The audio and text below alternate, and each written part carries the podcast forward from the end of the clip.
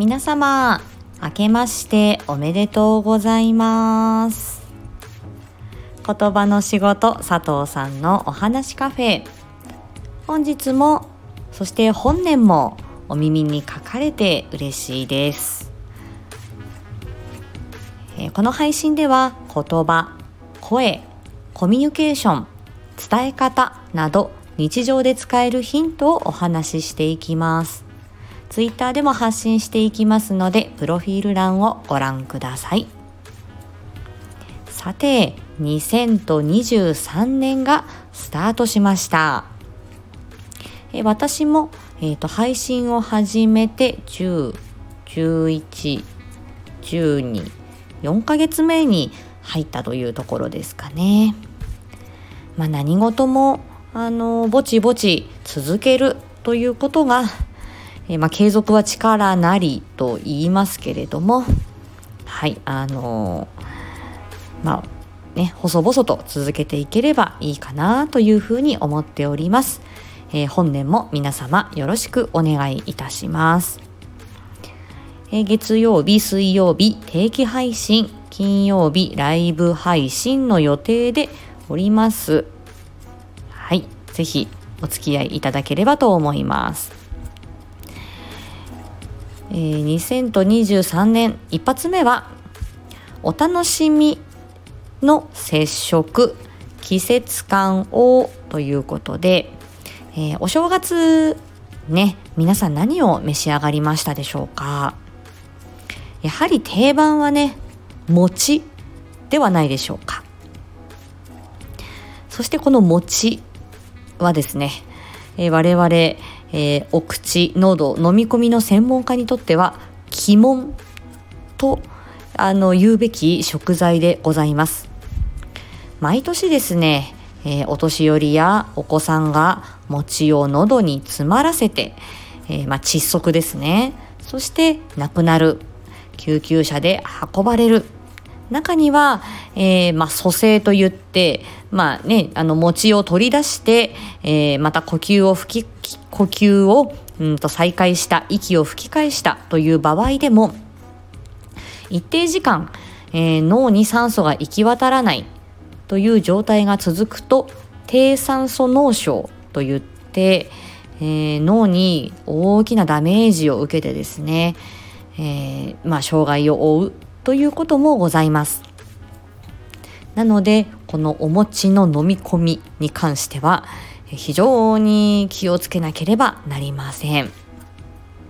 今はあの昔と比べますとその、えー、飲み込みの障害があるとかお年寄りでもちょっとこう、うん、と飲み込みやすい柔らか餅みたいな商品とか、まあ、そういう時にはねあのいろいろ添加物だったり、えーと、工夫、まあ、いろんな食材を入れて、え、飲み込みやすくしたりしているので、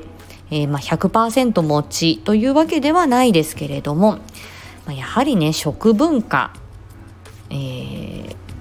まあこの時期にはこれ食べるでしょう。ねクリスマスにはチキンでしょう。ケーキでしょう。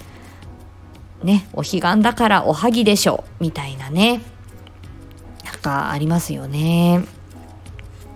で、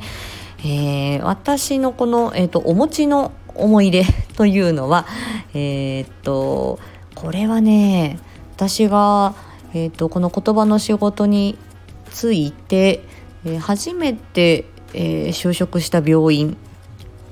で、3年目ぐらい2年目か3年目の時かな。はい。あの若々若かりし頃の佐藤さんの話ですが20代前半のね。えっとある方がうんとまあ、その方脳卒中の方だったと思うんですけれども、え、お正月に外泊をする入院している患者さんがね、えー、お正月に外泊をするということになりました。えーとリハビリ病院ではあのその外出外泊というのは、まあ、お家に、えー、退院するための練習になりますので、えー、まあ、どんどんやっていきましょうというふうに、まあ、あのおすすめしていきます。まあ、体の調子とかねリハビリの進み具合なんかにもよるんですけれども、えー、っと結構ねお正月の時のリハビリ病院って本当うんと3分の1かな3分の1かもう半分ぐらいの方が外出したり外泊されたりして結構静かだった思い出があります。でその方はまあ外泊をするということが決まってで相談を受けたんですね。その方は発音がちょっと難しいのと飲み込みの障害がちょっと残っているっていう方だったんですがどうしてもうんとお雑煮が食べたい。でその方はえっ、ー、とねすごくあの器用な方でなんかね自分で陶芸やったりして私その方があのくださった、えー、お皿今でもあの使っていますけどあのー、その陶芸やったりとかお料理されたりとかすごく手先が器用な方で。で、えーと、いつも年末に、えー、お雑煮を作るのが自分の役割なんだと。なので家族にも、えーと、振る舞いたいでだけども自分はその飲み込みがあまり良くないっていうのが分かっているので、えー、みんなと同じように大きい餅切り餅ドーンと1個っていうふうにはできないけれども、うんと、どれぐらい小さくしたらどれぐらい煮込んだら、えー、食べてもいいですかっていうふうに相談されたんですね。で、うん、なるほど。まあ、お医者さんによってはね、うん、食べるなってこう禁止する方もいると思うんですが、うん、まあ、なるべく、あの、まあ、あなたの、その患者さんの気持ちを大事にしたいと思って、じゃあ私お医者さんと相談してみます。で、それから、えー、どんな風にしたらいいかお伝えしますね、っていうことで、お医者さんに相談したら、うん、あのまあ、とそのままね丸飲みしても、えー、まあ喉をね塞がないぐらいのまあうんとね5ミリ角ぐらいだったかな、まあ、これぐらいの大きさにして、まあ、ちょっとこう柔らかく煮込んだら大丈夫じゃないっていう感じで先生から許可をいただきましたのでそのようにお伝えするようにしました。で、えー、その方が作業療法士さんと調理実習をするっていうことになったんですね。まあ、作業療法士さんえー、OT とも言われますが、まあ、日常生活全般の、あのリハビリだったり、えー、あとはまあその手先だったり、まあ、日常、えー、生活動作着替えとか、えー、と歯磨きとか、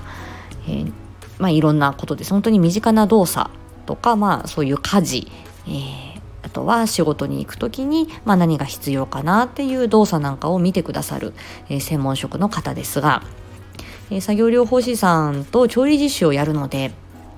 えー、まあ、であとは塩分制限とかもねありますのでどれぐらいの汁の味付けがいいかとかちょっと病院で予行練習をして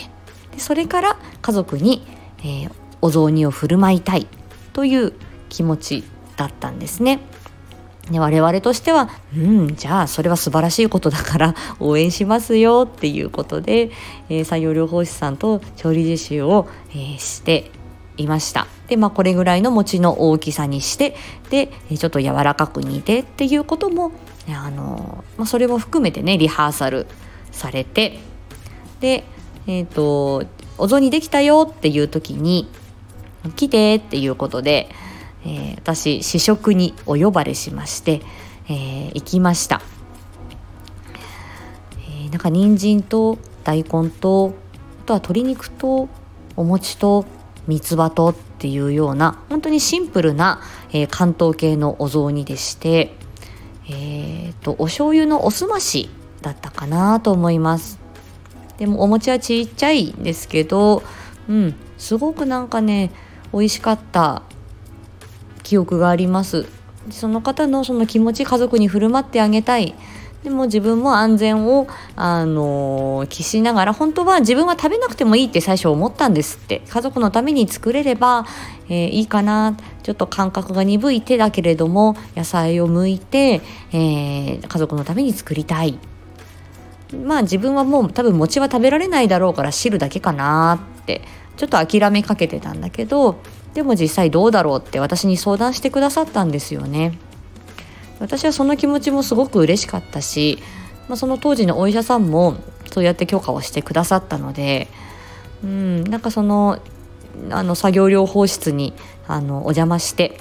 でそのあのみんなでそのお雑煮をあの食べたその作業療法士さんとその患者さんと私で